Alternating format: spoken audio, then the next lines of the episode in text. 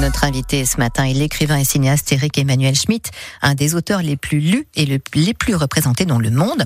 Il préside le Festival de la Correspondance de Grignan, un festival qui va mettre à l'honneur l'art épistolaire du quatre au huit juillet.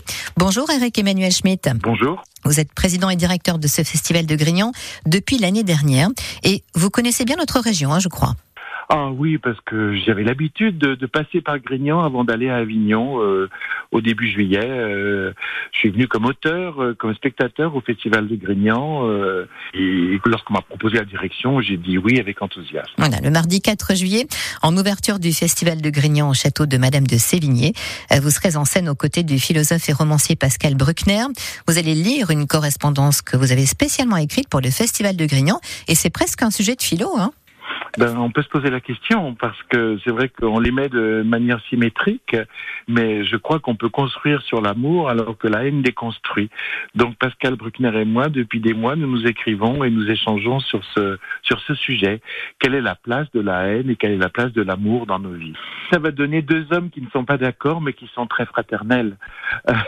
C'est-à-dire, chacun étant à l'écoute de l'autre et dans la compréhension de l'autre. C'est vraiment une, une rubrique, entre guillemets, pour, pour Grignan, que j'ai voulu.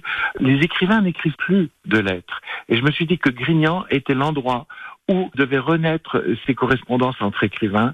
Et donc, l'ouverture du festival sera chaque année une correspondance tout à fait inédite, nouvelle, entre deux écrivains. Eric-Emmanuel Schmitt, alors présentez-nous les grands rendez-vous de ce festival cette année pour le Festival de la Correspondance de Grignan.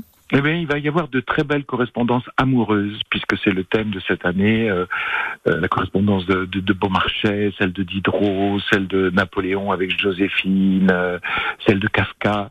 Mais aussi, il va y avoir des correspondances qui sont un peu liées à la haine. Il y aura une lecture tout à fait spéciale des lettres de Magda Goebbels que lira euh, Julie Depardieu. Bref, euh, un horizon extrêmement varié. Il y aura même une correspondance de Robbe-Grillet avec euh, Catherine Robbe-Grillet, qui viendra d'ailleurs l'après-midi euh, discuter avec le public. Donc une correspondance sur quand même les jeux de l'amour qui vont jusqu'au fouet, euh, jusqu'au cuir, et cetera. Donc euh, véritablement un, un spectre euh, très large autour de l'amour. Vous êtes vous-même auteur. Votre dernier livre, Le Défi de Jérusalem, un voyage en Terre Sainte, sera bien sûr sur les tables hein, pour ce festival de Grignan.